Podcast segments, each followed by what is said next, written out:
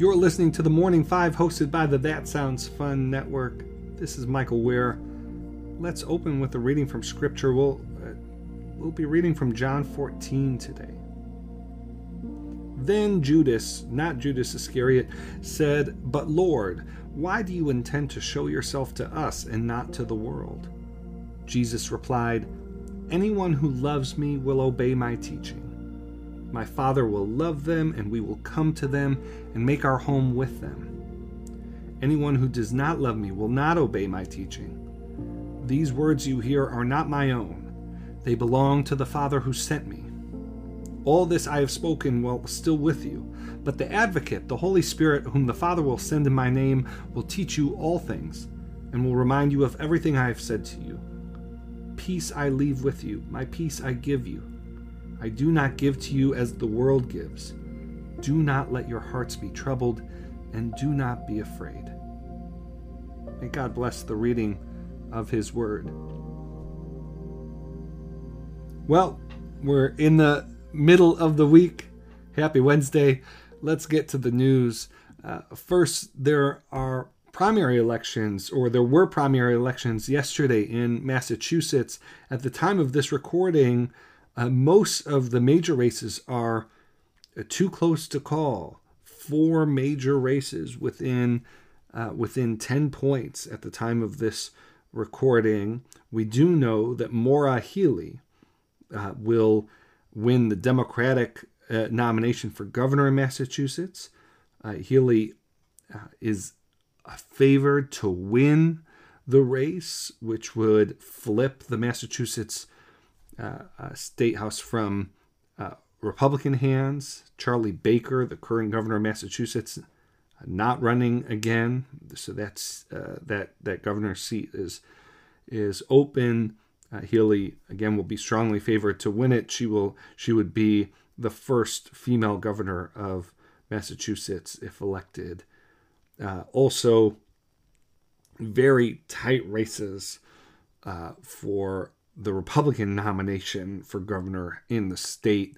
It does look like uh, Trump's favored uh, favored candidate, um, uh, Geoff Diehl, will will win will win that race over uh, the businessman and moderate Chris Doughty.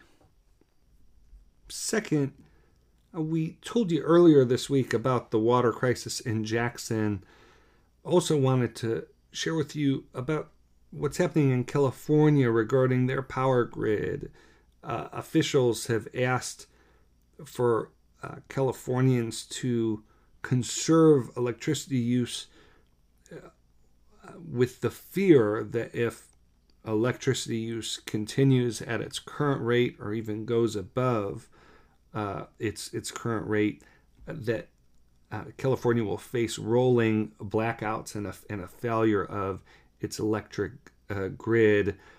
Uh, uh, the usage of electricity is driven by uh, air conditioning. California is experiencing a significant heat wave. And so, Jackson, California, in Baltimore in West Baltimore, officials had to take action due to a coli being found in the tap water in West Baltimore. And so, significant utility, uh, utility public good issues across the country, infrastructure issues.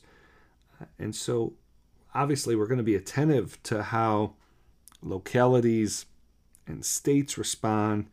Also, uh, will be interesting to see if the Biden administration if the Biden administration seeks to tie their infrastructure bill to these kinds of uh, these kinds of crises. Finally, uh, and I'm sorry we don't have uplifting news to leave you off with today, but uh, a new study, a global study, came out showing that more than 10.5 million children have lost one or both parents during uh, COVID, during the pandemic, uh, which is double uh, previous estimates. Uh, the, da- the data was released on Thursday and or, I'm sorry, released on Tuesday, and it does uh, It's a reminder of the long consequences of, of COVID that even when the pandemic is declared over, uh, we'll be dealing with the repercussions and consequences and ripple effects of COVID for decades to come. That's the news for today. Let's uh, close with prayer. Dear Father, always near us, may your name be treasured and loved. May your rule be completed in us. May your will be done here on earth in just the way it is done in heaven. Give us today the things we need today, and forgive us our sins and impositions on you as we are forgiving all who in any way offend us. Please don't put us through trials, but deliver us from everything bad, because you are the one in charge, and you have all the power, and the glory too is all yours, forever, which is just the way we want it. All right, that's the morning five for today. Hope you have a good one. Talk to you tomorrow.